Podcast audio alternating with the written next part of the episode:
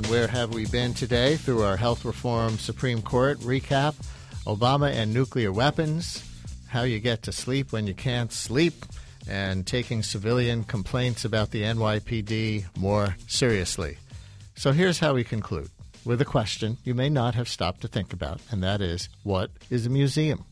And we're talking more than just it's got four, four, walls and there's art type stuff inside. But really, what is a museum and what is its purpose and what role does it play?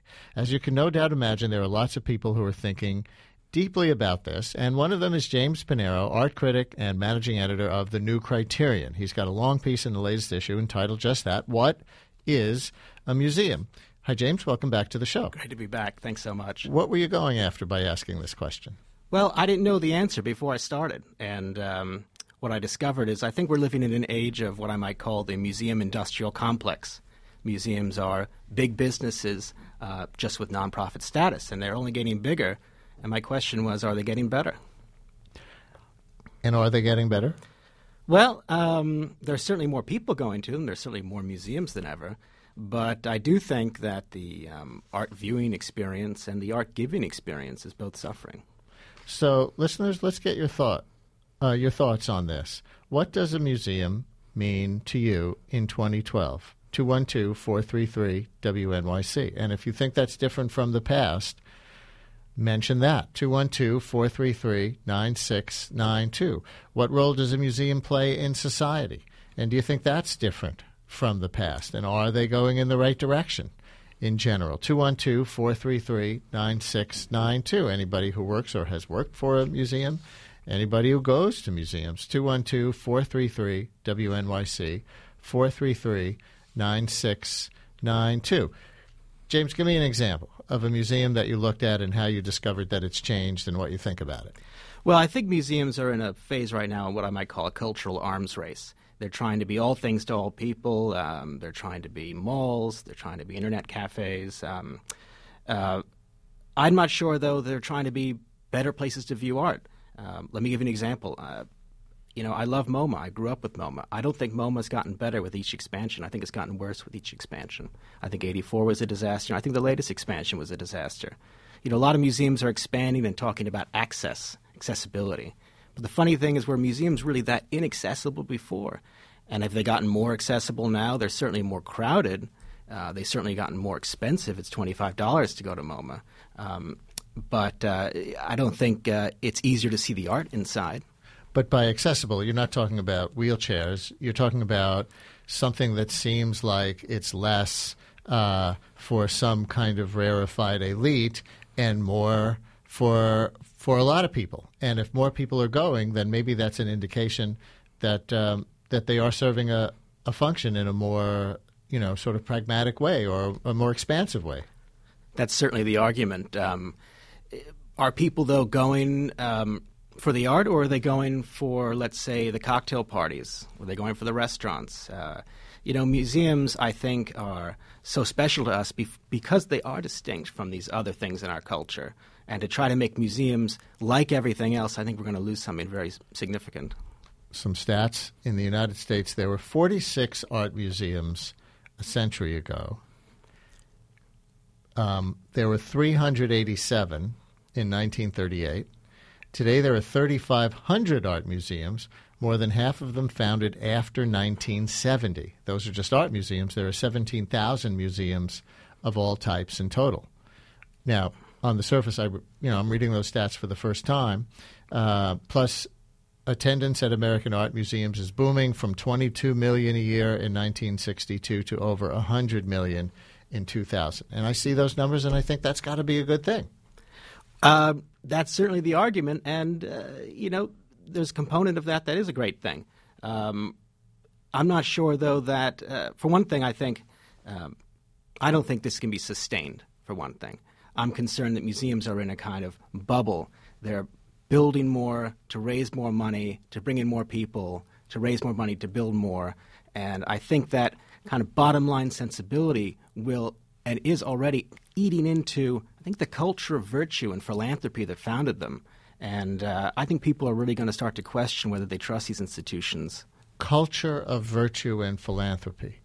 What does that mean? And does it mean that it's eating into the the importance of what's being preserved in the museums? Well, a couple things there. Um, you know, I, I know a lot of people who have art collections who are now reluctant to give their art to museums and that's a change. Because? Uh, because they are not convinced the museums, five, ten years down the road, won't do something to their art collection, monetize it, sell it off, put it in the basement. That they don't want to happen. And, you know, in the past, you kind of trust museums not to do that. Even if they didn't have a contract with you, they wouldn't do that. Nowadays, um, anything goes. I mean, there are museums do have rules, uh, but I think they're finding ways around those rules all the time about how to treat their permanent collections. Elsie in Brooklyn. You're on WNYC. Hello. Hi. Um, I wanted to completely agree with what this man is saying. Um, I have noticed a really big shift in museums in the past 15 years from actually 20 from when I used to be able to go. I am an artist, but I am I am I'm also a teacher and first of all an art appreciator. And I used to love going to museums because I loved art.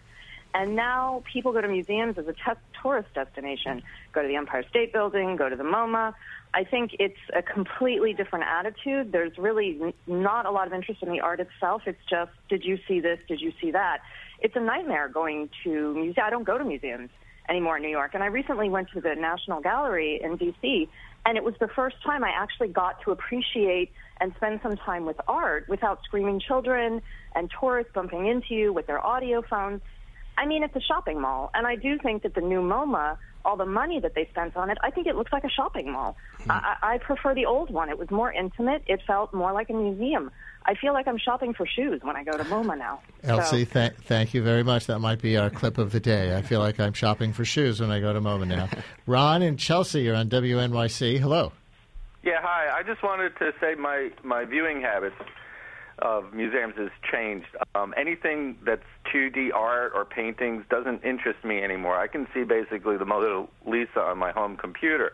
So I'm only interested in um, large art and 3D art, sculpture, sculpture gardens, Storm King, uh, uh, uh, anything mm-hmm. of this nature that I can I can walk around. Uh, famous paintings just don't interest me anymore because I can I can see them at home. So that's my viewing habit that has that has changed drastically, which takes me out of a lot of these. What, what's a, uh, a positive experience that you've had at a museum recently? Because you're saying there are ones you won't go to now, but there are also ones you will.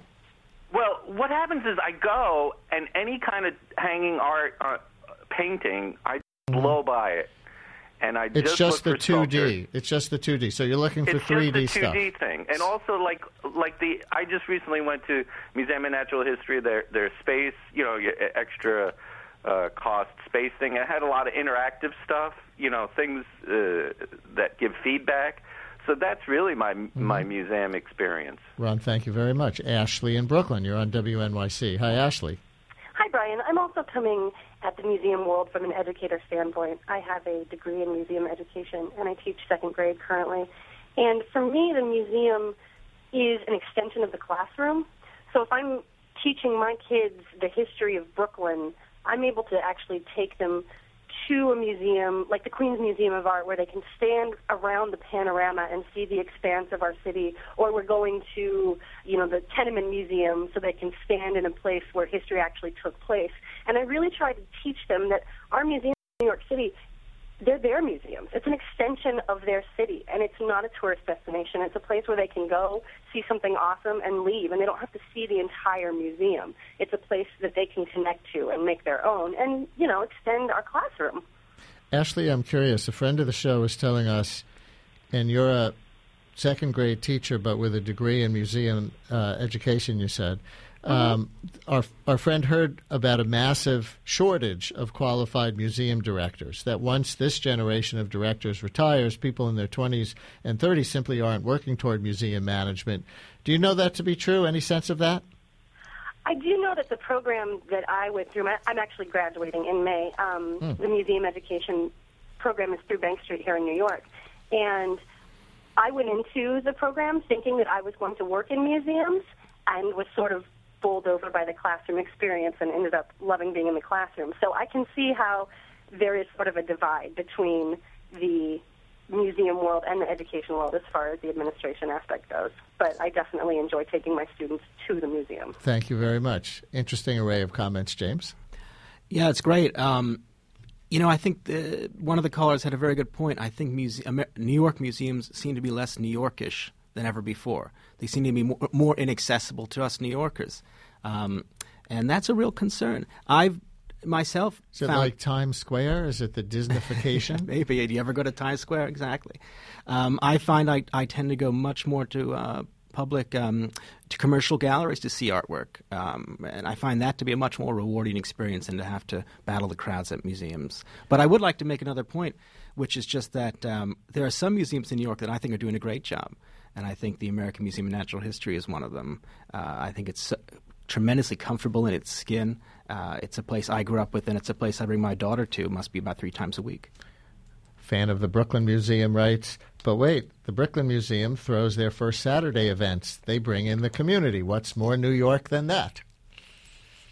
Sure, um, that's great. I, you know, MoMA has a free night. Um, uh, the funny thing is, I think the Brooklyn Museum actually has been very slow to embrace contemporary Brooklyn art, for example, and uh, I'm not the first person to complain about that. I, I, think there is a disconnect. You know, when these directors are on these fundraising treadmills, it's very hard to kind of keep your ear to the ground about what's really going on in our local culture.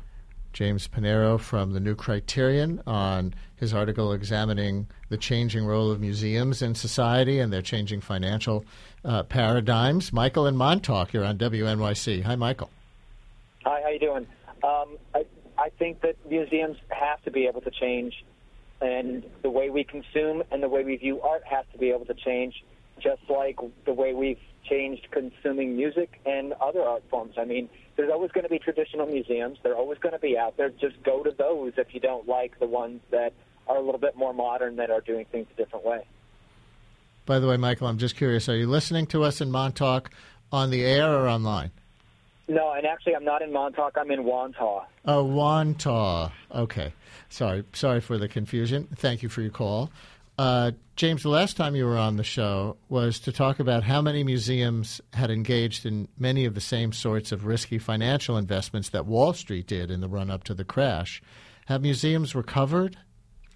Um, they've certainly cut back on some staff, but they don't seem to have fundamentally changed their outlook about how they behave financially. I mean, the funny thing about museums is that they were founded by robber barons, you know, who were, uh, we can argue all we want about how they made their money, but once that money made it into the public trust by giving over art and wealth to these museums, uh, the money transformed. And to now try to remonetize those museums and to treat them like businesses themselves, I think, is going to cut against the culture of philanthropy that founded them. And there's a bit of a tension in what you describe because you're saying that American museums have always been about more than just preserving the art, they're about community. But when museums cater to so called populist tastes or with those kinds of exhibits, you worry that they suffer from what you call a failure of nerve. So, how does a museum strike that balance? I mean, that's it's a difficult question. I think uh, you know they have to wrestle with it every day. I think they need to ask, whatever they're doing, are we staying virtuous in our behavior? Are we preserving the founding principles that we that we are operating under? And uh, that that should be asked every day. Larry in Manhattan, you're on WNYC. Hello. Hi. Um, I went down to the Philadelphia Museum of Art uh, three or four weeks ago to see the Van Gogh exhibit, and it was a Sunday. It was incredibly crowded. They had the audio tour. It was just extraordinary. There was no way I would have ever been able to see all of these unbelievable paintings if this museum uh, and whoever else puts it all together was able to put it together. So I, I think we're we need to be afraid of being too elitist uh, it's like that favorite restaurant that gets popular, and all of a sudden you can't get in, and it changes. Well, that's that's the way life is, I think, and I think it's good that uh, museums are more accessible, even if it is become, even if it has become a, a tourist trap. Well, that's the counter argument. Um, my question is, you know, I think this, the numbers are up at the turnstile, but uh, I'm not sure if I'd had that same experience at the Philadelphia Museum, I would have felt the same way you did.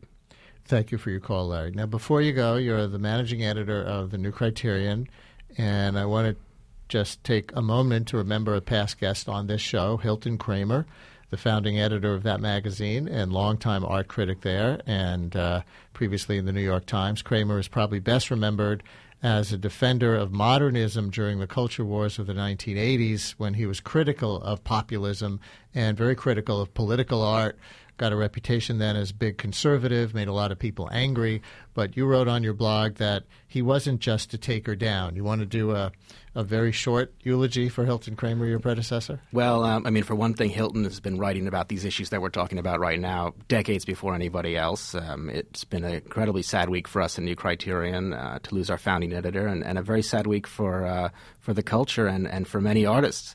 Um, Hilton is perhaps known as a takedown artist, but he really was also, I think, so valuable as someone who appreciated the underappreciated. He wasn't calculating in a self interested way about who he was going to write about or what he was going to say.